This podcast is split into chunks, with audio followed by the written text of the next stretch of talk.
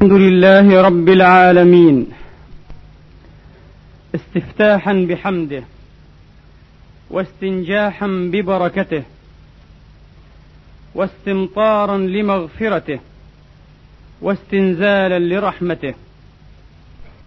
أحمده سبحانه وتعالى سبحانه المنفرد بالقدم الخالق من عدم والمبتدئ بالنعم ولي الحسنات المبرأ من السيئات خالق الخلق ومبديه ومبقيه سبحانه إلى ما شاء ومفنيه.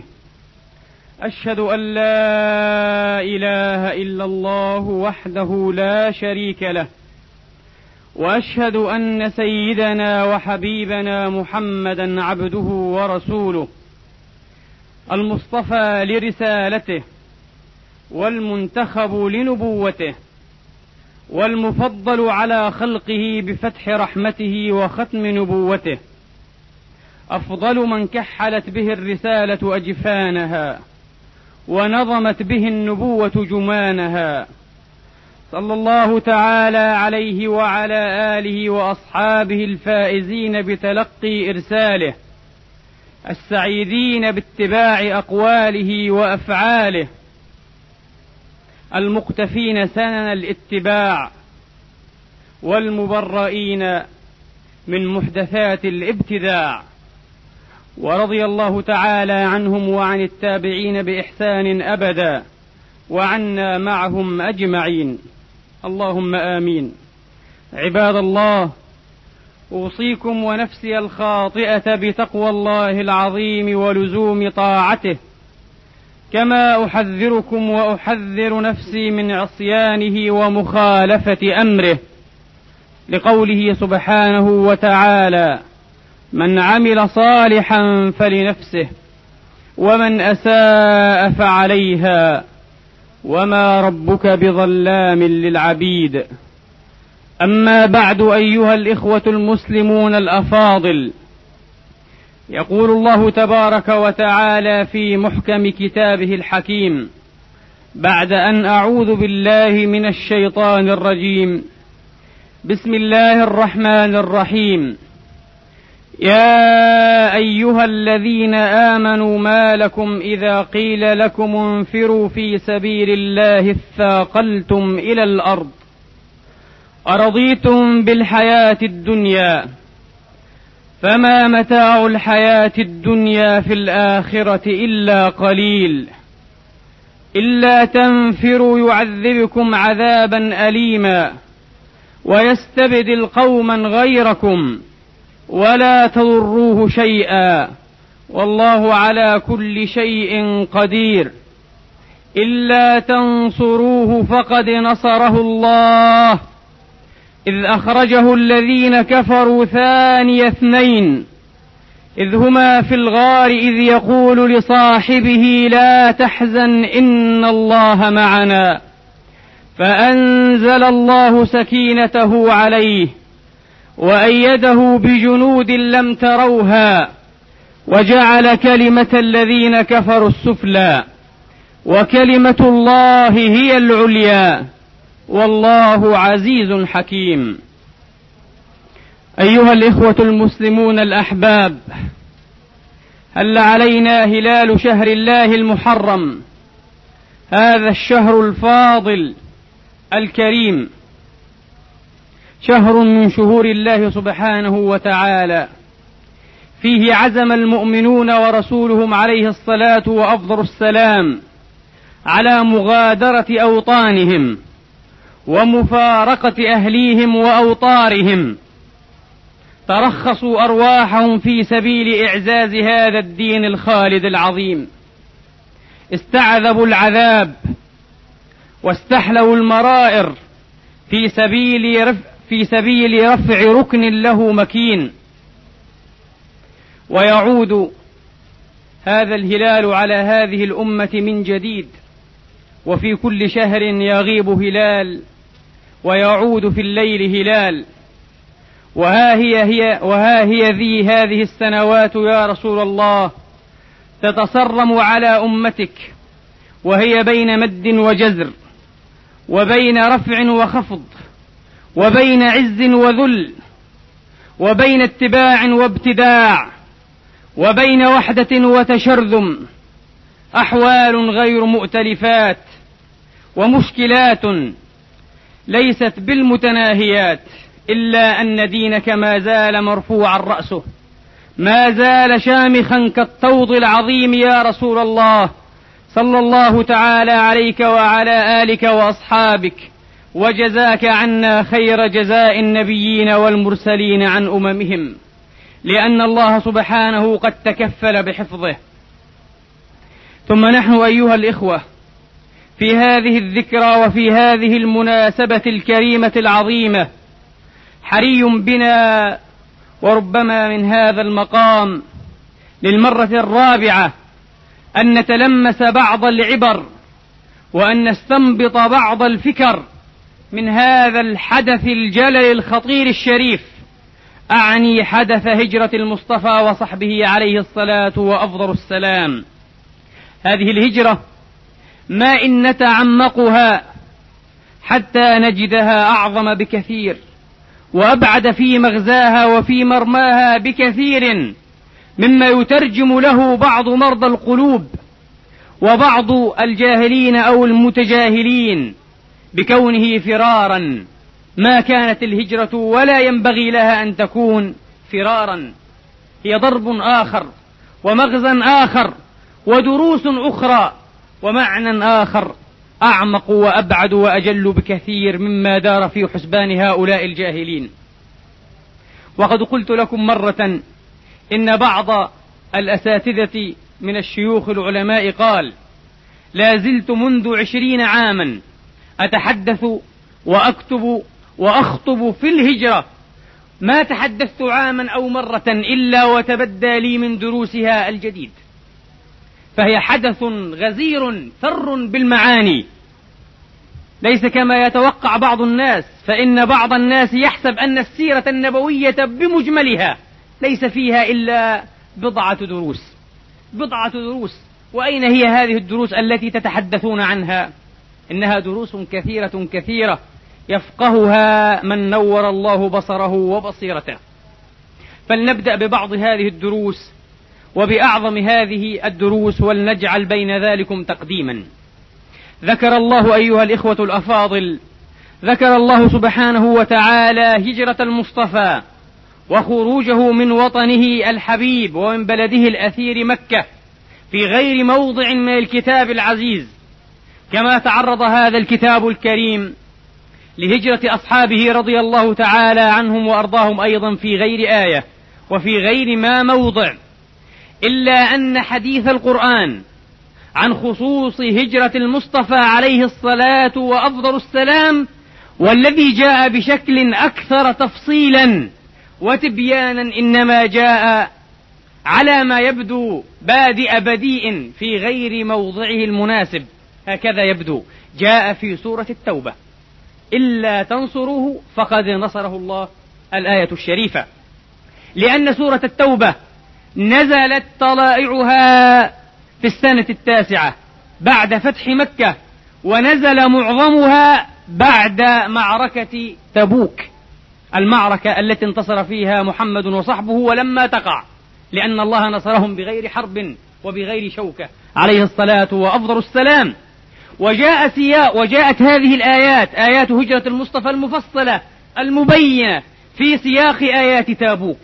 يا أيها الذين آمنوا ما لكم إذا قيل لكم انفروا في سبيل الله اثاقلتم إلى الأرض. هذه الآيات هي الآيات الناعية على المثاقلين وعلى المتخلفين وعلى المتباطئين عندما استنفرهم. عليه الصلاة وأفضل السلام إلى الخروج إلى الجهاد إلى تبوك. وقد استنفرهم عليه الصلاة وأفضل السلام بطريقة على غير عادته. جلى لهم وجهته. وقد كان عليه الصلاة وأفضل السلام إذا خرج مجاهدا محاربا ورى بغير جهته. أما في تبوك وقد كانوا حديثي عهد برجوع من الطائف وحنين من هاتين الوقعتين. وكان الجو قد تهيأ ليصبح جوا رطبا طيبا عليلا. وكان موسم الجذاذ وموسم وموسم جني التمر قد بدا صلاحه فتثاقلت نفوس بعضهم. لم تتثاقل نفوس الجميع لكن الله سبحانه وتعالى نعى على الجميع. يا أيها الذين آمنوا لم ينع على طائفة بعينها. لماذا؟ تربية لهم. منه سبحانه وتعالى بما وقع من مجموعهم لا بما وقع من جميعهم. هذا وقع من مجموعهم. لكنه لم يقع من جميعهم وفرق بين المجموع والجميع. لو وقع من جميعهم لعنى ذلك أنه وقع من كل أحد منهم. وهل وقع هذا من أبي بكر؟ وهل وقع من علي عليه السلام أو من عمر أو من عثمان أو من السادة العظام الأجلاء والصيد الكماء المستلئمين رضي الله تعالى عنهم وأرضاهم؟ كلا هذا وقع من مجموعهم ولم يقع من جميعهم. وقد قال الإمام سفيان ابن عيينة كما أخرجه عنه الإمام ابن عساكر رضي الله تعالى عنهما ما نجا من معاتبة الله سبحانه وتعالى إلا أبو بكر. حين عاتب الله المؤمنين السياق نفسه كما قلت لكن العتاب تربية لهم والأمر لم يقع من جميعهم وقع من مجموعهم. لكن ما نجا في السياق إلا أبو بكر لأن الله قال إلا تنصروه فقد نصره الله. إذ أخرجه الذين كفروا ثاني اثنين. ثاني اثنين. وهذا التعبير ثاني اثنين لا يراعى فيه الأولية ولا الأولوية. ومثله لو قلت ثالث ثلاثة ورابع أربعة وخامس خمسة. لا يراعى في أشكال هذه التعابير الأولية ولا الأولوية. فقد يكون هذا الثاني هو الأول. وقد يكون الأولى عليه الصلاة وأفضل السلام ولا هو كذلك روحي له الفداء. نعم. فنجا أبو بكر من عتابه سبحانه وتعالى وهذه منقبة للصديق رضي الله تعالى عنه وأرضاه. تتدانى عن عليائها كل المناقب. نعم. وقد قال مثل هذا القول الإمام الشعبي وأقسم على ذلك رضي الله تعالى عنه وأرضاه. أنه ما نجا من هذا العتب إلا أبو بكر رضي الله تعالى عنه وأرضاه. فتثاقلوا تثاقل بعضهم وتخلف بعضهم وأنتم تعلمون قصة المخلفين الثلاثة. الذين تخلفوا من غير ريبة ولا شك رضي الله تعالى عنهم وأرضاهم وما كان هذا العهد بهم لكنها فلتة. وقاهم الله من بعد شرها وأقالهم عثرتها رضي الله تعالى عنهم وعنا وعنكم أجمعين. ما لكم إذا قيل لكم انفروا في سبيل الله اثاقلتم إلى الأرض أرضيتم بالحياة الدنيا؟ ومع ذلك استجاب لرسول الله في تبوك كثير من أعداد المؤمنين وأرسال الموحدين حتى خرج إلى تبوك بجيش ما خرج بمثل تعداده في وقعة من الوقائع. كان جيشه ثلاثين ألفا. عليه الصلاة وأفضل السلام. لكن نزل هذا العتاب القاسي وهذا التأنيب والتقريع تربية لهذه الصفوة المختارة من أتباع محمد عليه الصلاة وأفضل السلام لأن لهم الشأن كل الشأن. هم أساطين الإسلام وأعمدته وأسه رضي الله تعالى عنهم. بهم قام هذا الدين وبه ارتفعوا وخلدوا. بهم نطق هذا الدين وبه صدعوا ونطقوا بهم حفظ هذا الدين وبه حفظهم الله سبحانه وتعالى من الفتن والشبهات والمغريات. رضي الله تعالى عنهم أجمعين. إلا تنصروه فقد نصره الله. إذا هذا هو الدرس الأول. هذا هو الدرس الأول درس النصر ودرس الإيمان بالغيب عند اعتناق والاعتلاق بالحقائق فالحقائق لا تنصر بالأعداد ولا بالكثرة إنما تنصر بالاعتبار والمبدأ لأن الحق هو الذي يعلو وقل الحق من ربكم فمن شاء فليؤمن ومن شاء فليكفر. الحق هو المنصور ولو قل أتباعه واستوحشوا واستضعفوا وهجروا وطردوا من أوطانهم. الحق هو المنصور. ولذا لو راعيتم هذا الاعتبار وهذا المغزى لرأيتم أيضا لعبرة ولحكمة لا تخفاكم. قد ذكر الله وقعة حنين في سورة التوبة أيضا. هذه الوقعة التي هزم في مبدئها الموحدون شر هزيمة. انشمروا عن أعدائهم وعن أنفسهم لا يلوي أحد منهم على أحد. وصاروا في مثل يوم وعصيبة أحد. وجرى الناعي بأن رسول الله قد قتل عليه الصلاة وأفضل السلام ثم أنزل الله سكينته على رسوله وعلى المؤمنين وأنزل جنودا لم يروها وعذب الذين كفروا. سبحانه وتعالى وكان لهم النصر من بعد بعد أن ضاقت عليهم الأرض بما رحبت وكانوا أكثر عددا وعدة لكن النصر ليس بالعدد. فقد نصره الله وهو ثاني اثنين.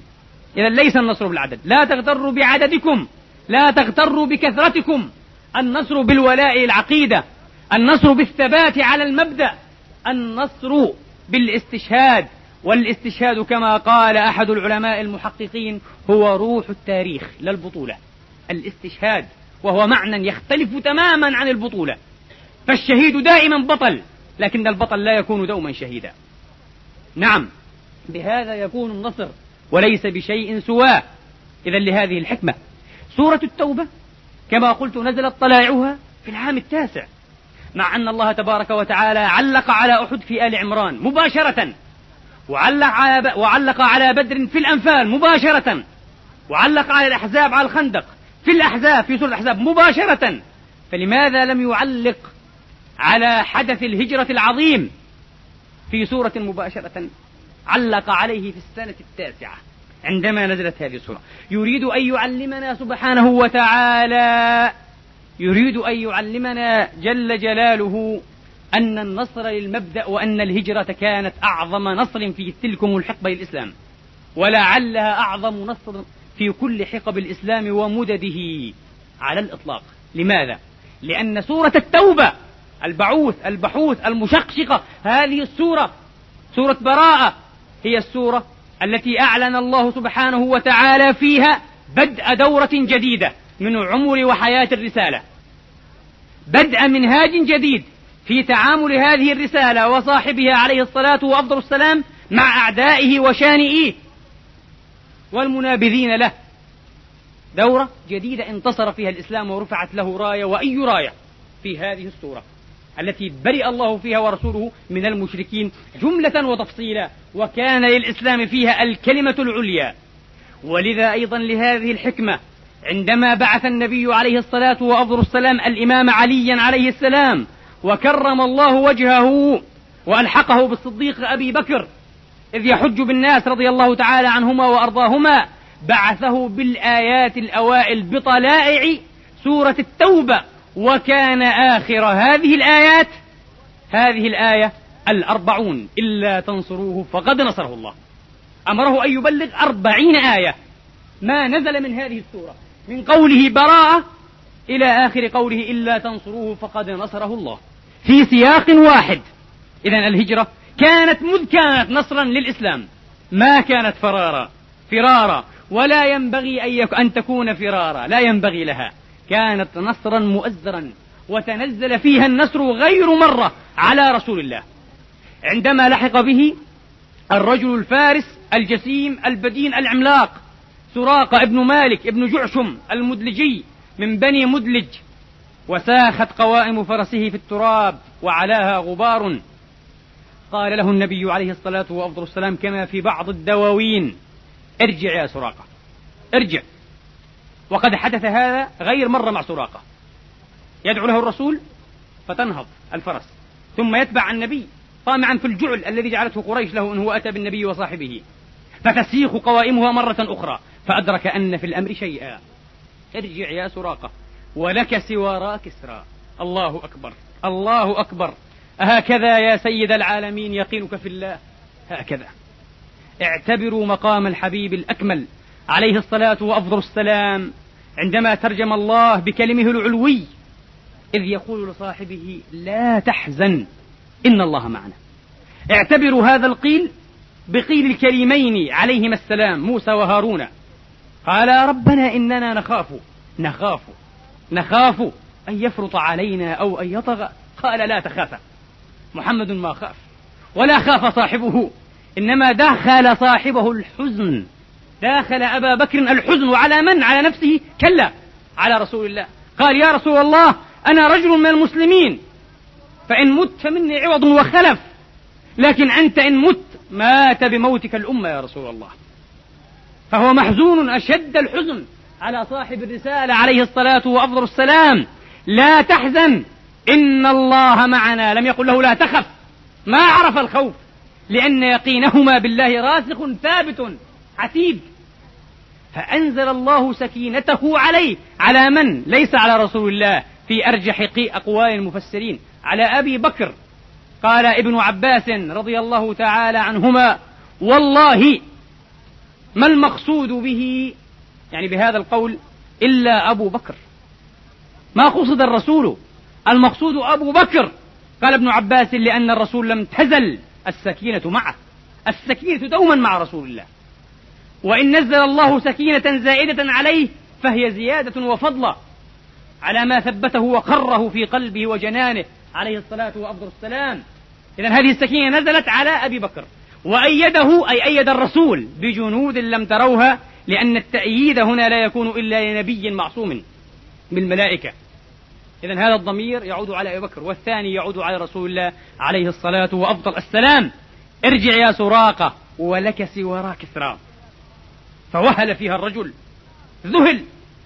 قال كسرى ملك الملوك. تعني هذا يا محمد؟ كسرى ملك الملوك تعني؟ قال نعم كسرى ملك الملوك. ثم كان ما كان وكتب له الرسول كتابا إلى آخر القصة. فلما كان فتح المدائن بعد أن دار فلك وفلك وقضى الله بأن يديل المسلمين من الفرس الكفار عباد النار وفتح عليهم المدائن مدائن كسرى. جاء سعد رضي الله تعالى عنه وأرضاه. وما أدراكم من سعد. جاء سعد هذا الرجل الصالح الملهم الولي مستجاب الدعوة. جاء بقباء كسرى وخفيه ومنطقته وسراويله وكسائه وسواريه وتاجه. وتاجه لم يكن يحتم يحتمله رأسه. كان معلقا وكان يأتي ويجلس تحته. كان معلقا بسلاسل الذهب من ثقله وعظمه ومرصعا بنفيس الجواهر وعجيب الأحجار الكرام أو الكريمة. جيء بكل هذا فنظر عمر, فنظر عمر رضي الله تعالى عنه وقال إن قوما أدوا هذا لذو أمانة. الجيل الأول الصفوة العظيمة أدوا جميع ما وجدوا. ما نهبوا ولا اختلسوا ولا غلوا. لذو أمانة. ثم نظر عمر رضي الله تعالى عنه وأرضاه في هذا الفيء وفي هذه الغنيمة والأسلاب ونظر إلى أصحابه وأتباعه. فلم يجد أبدن ولا أجسم من سراقة ابن مالك ابن جعشم المدلجي الأعرابي البدوي. فقال له قم يا سراقة فالبس. قال فطمعت. يعني ممكن أن يعطيها لي؟ أن يعطيها لي؟ قال فطمعت. فلبست. ثم قال أدبر. اذهب يعني. قال فأدبرت. ثم قال أقبل. فأقبلت. قال انزع. انزع يا سراقة قطع طمعه. يا سراق. يرخم اسمه. يا سراق. رب يوم لو لبست فيه هذا كان شرفا لك ولقومك. في يوم من الأيام ثم قال عمر رضي الله تعالى عنه وأرضاه اللهم إنك منعت هذا عبدك ونبيك محمدا وكان أحب إليك وأكرم عليك مني ومنعت هذا أبا بكر الصديق وكان أحب إليك وأكرم عليك مني وأعطيتني إياه فإني أسألك ألا تجعله فتنة لي. ثم بكى الفاروق رضي الله تعالى عنه وأرضاه حتى رحمه من بالمجلس. ثم قال لعبد الرحمن بن عوف خذ هذا يا عبد الرحمن وأقسمت عليك بالله إلا ما قسمته قبل أن تمسي. بع ثم اقسم القسمة العادلة قسمة الغنائم قبل أن تمسي. ولبس سراق سواري كسرى. فهل كان عمر على ذكر من كلمة رسول الله لسراقة أو أن الله ألهمه؟ أو أنه وجد لاعتبار الضخامة والبدانة سراقة هذا أنسب من يلبس سواري كسرى فلما لبسهما جاء إلى منكبيه. سواران عظيمان. إذا لا يستطيع أحد آخر أن يلبسهما. ولماذا خص الرسول سراقة بهذا؟ إنه يقرأ سطور الغيب في إقراء الله إياه عليه الصلاة وأفضل السلام. ارجع يا سراقة ولك سوارا كسرى كانت الصفوة الأولى أيها الإخوة الأحباب كانوا ينطلقون في عالم الحس. إلى مراحل في عالم الغيب بيقين من ينطلق من حس إلى حس. فأنت إذا انطلقت من فيينا مثلا وبئس المثال إلى لينز فأنت تنطلق بيقين أن لينز هذه موجودة. الصحابة عندما كانوا يرتحلون إلى الآخرة كانوا يفتدون هذا الدين بأرواحهم ويسترخصوا هذه الأرواح على يقين أعظم من هذا اليقين الحسي. بأن الجنة تمت تنتظرهم وأنها موجودة. وبهذا نصروا هذا الدين. لذا ما تلكأوا أبدا إلا الفين بعد الفين والمرة بعد المرة في مرات معدودات سجل القرآن أشد العتب عليهم بسببها. روي أن أبا طلحة فارس رسول الله رضي الله تعالى عنه وأرضاه أبو طلحة الذي قال فيه المصطفى كان كتيبة وحده. أبو طلحة كتيبة وحده. أبو طلحة الذي وقف في أحد أمام رسول الله وقال يا رسول الله لا ترع نحري دون نحرك صدري دون صدرك والله لا يصلك شيء وأنا حي. أبو طلحة هذا كان شيخا عجوزا هما متهدما هرما. في خلافة عثمان رضي الله تعالى عنهما وأرضاهما ودعا الأمير للنفير أو بالنفير الجهاد فقام يهيئ نفسه فقال له بنوه يا أبانا لقد جاهدت مع رسول الله حتى مات رسول الله. وجاهدت مع أبي بكر حتى مات أبو بكر.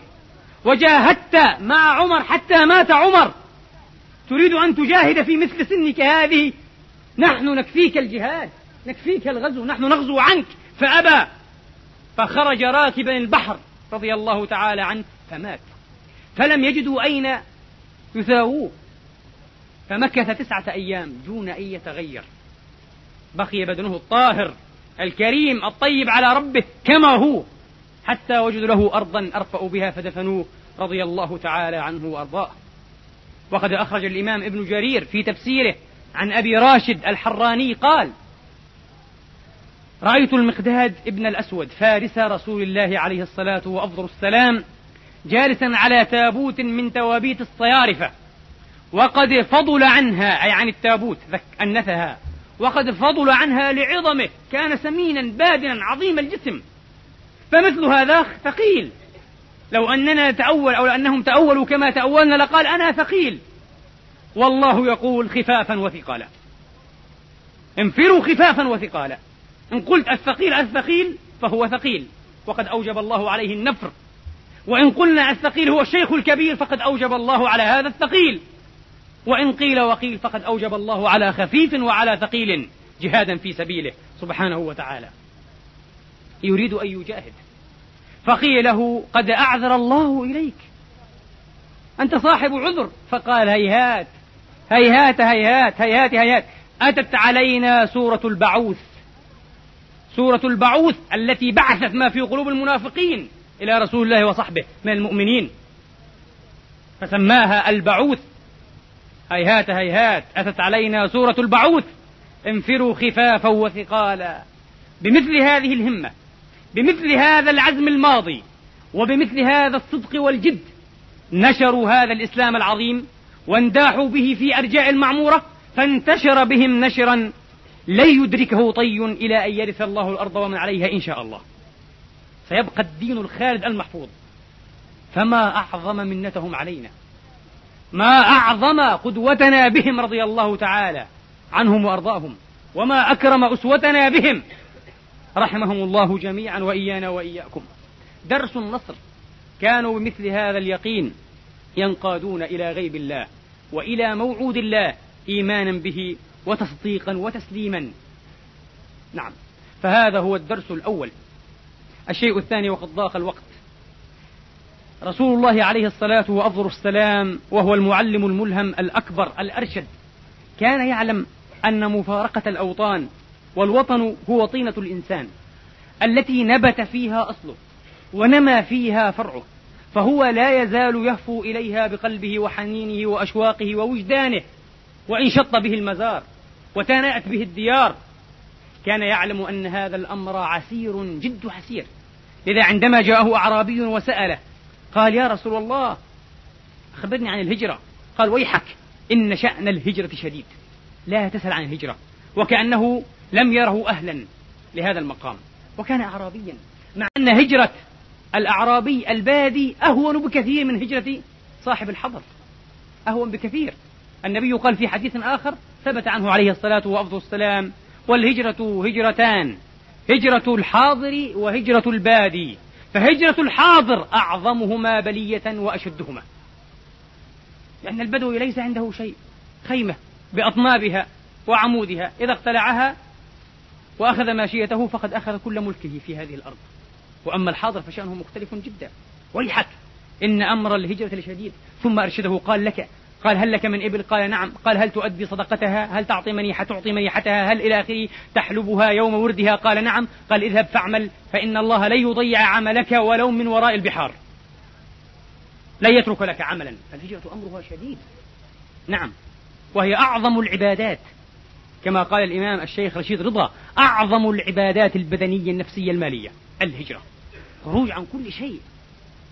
ولذا كانت أمة محمد هي الأمة التي بأمر الله وبتوفيق الله وإرشاده وأسعاده كونت نفسها اختارت نفسها أخرجت نفسها. كنتم خير أمة أخرجت للناس. هي الأمة الوحيدة ربما في تاريخ الإنسانية. أمة عجيبة وقد قطع النبي أملهم من العودة إلى مكة. بل كان يرثى ويتحسر على من عاد ومات في مكة. كان يستطيب لهم أن يموتوا بدار مهاجرهم رضي الله تعالى عنهم وأرضاهم. لذا أرشدهم عليه الصلاة وأفضل السلام إلى ضرب آخر ورباهم على هذا الضرب قبل الهجرة الحسية قبل النقلة المادية. حري بنا أن نتوسع وأن نستلهم درسا من هذه الهجرة. أعني بها الهجرة المعنوية. أعني بها الهجرة المعنوية. ولذا لما سأله سائل أيضا وكان أعرابيا قال يا رسول الله أخبرنا عن الهجرة. أهي إليك خاصة أو إليك في كل وقت؟ أم لقوم خاصة أم إلى بلد معين أم إذا مت انقطعت. فأخبرني ما هي الهجرة؟ فقال النبي عليه الصلاة وأفضل السلام لهذا الأعرابي وتلبث يسيرا دون أن يجيبه. ثم سأل أين الأعرابي السائل؟ قيل هو ذا يا رسول الله. قال له الهجرة أن تقيم الصلاة وتؤتي الزكاة وتهجر ما نهى الله عنه. فأنت مهاجر ثم أنت مهاجر وإن مت بالحضر. أنت مهاجر وإن مت بالحضر. إذا هجرة معنوية هجرة نفسية.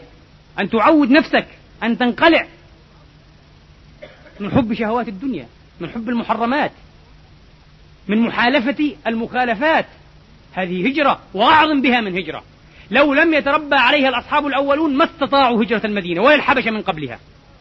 فهذه الهجرة هي الموطئة للجهاد. الموطئة لكل أمر عظيم في نصرة هذا الدين. وقد ورد في حديث آخر عند أبي داود المسلم من سلم المسلمون من لسانه ويده والمهاجر من هجر ما نهى الله عنه. أسأل الله الكريم مولاي العظيم أن يعيننا على هجر المخالفات والمنكرات ويجعلنا حلفاء الطاعات والمبرات. إنه ولي ذلك والقادر عليه. أقول قولي هذا وأستغفر الله لي ولكم فاستغفروه.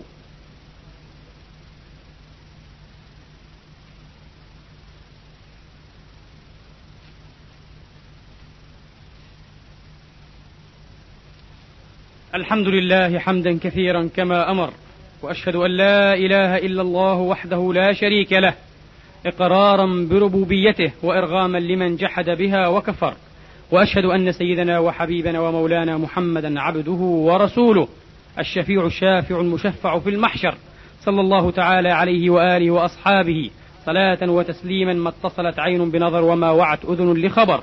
عباد الله اعلموا أن الله سبحانه وتعالى قد أمركم بأمر بدأ فيه بنفسه ثم ثنى فيه بملائكة عرشه وقدسه فقال جل من قائل مخبرا وآمرا ولا زال ولا زال قائلا حكيما كريما إن الله وملائكته يصلون على النبي يا أيها الذين آمنوا صلوا عليه وسلموا تسليما لبيك اللهم صل على محمد وعلى آل محمد كما صليت على إبراهيم وعلى آل إبراهيم وبارك على محمد وعلى آل محمد. كما باركت على إبراهيم وعلى آل إبراهيم. في العالمين إنك حميد مجيد. اللهم إنا نسألك الهدى والتقى والعفاف والغنى. اللهم إنا نسألك أن تهيئ لهذه الأمة أمرا رشيدا. تعز فيه أولياءك وتذل فيه أعداءك ويعمل فيه بطاعتك واتباع كتابك وسنة نبيك محمد صلى الله عليه وسلم. يؤمر فيه بالمعروف وينهى فيه عن المنكر. اللهم اغفر لنا مغفرة عامة شاملة. واجعل جمعنا هذا جمعا مرحوما وتفرقنا من بعده تفرقا معصوما ولا تدع فينا شقيا ولا محروما. اللهم اغفر لنا ولوالدينا وللمسلمين والمسلمات المؤمنين والمؤمنات الأحياء منهم والأموات. بفضلك ورحمتك إنك سميع قريب مجيب الدعوات. عباد الله إن الله يأمر بالعدل والإحسان وإيتاء ذي القربى وينهى عن الفحشاء والمنكر والبغي. يعظكم لعلكم تذكرون فستذكرون ما أقول لكم وأفوض أمري إلى الله. إن الله بصير بالعباد. اذكروا الله يذكركم واشكروه يزدكم.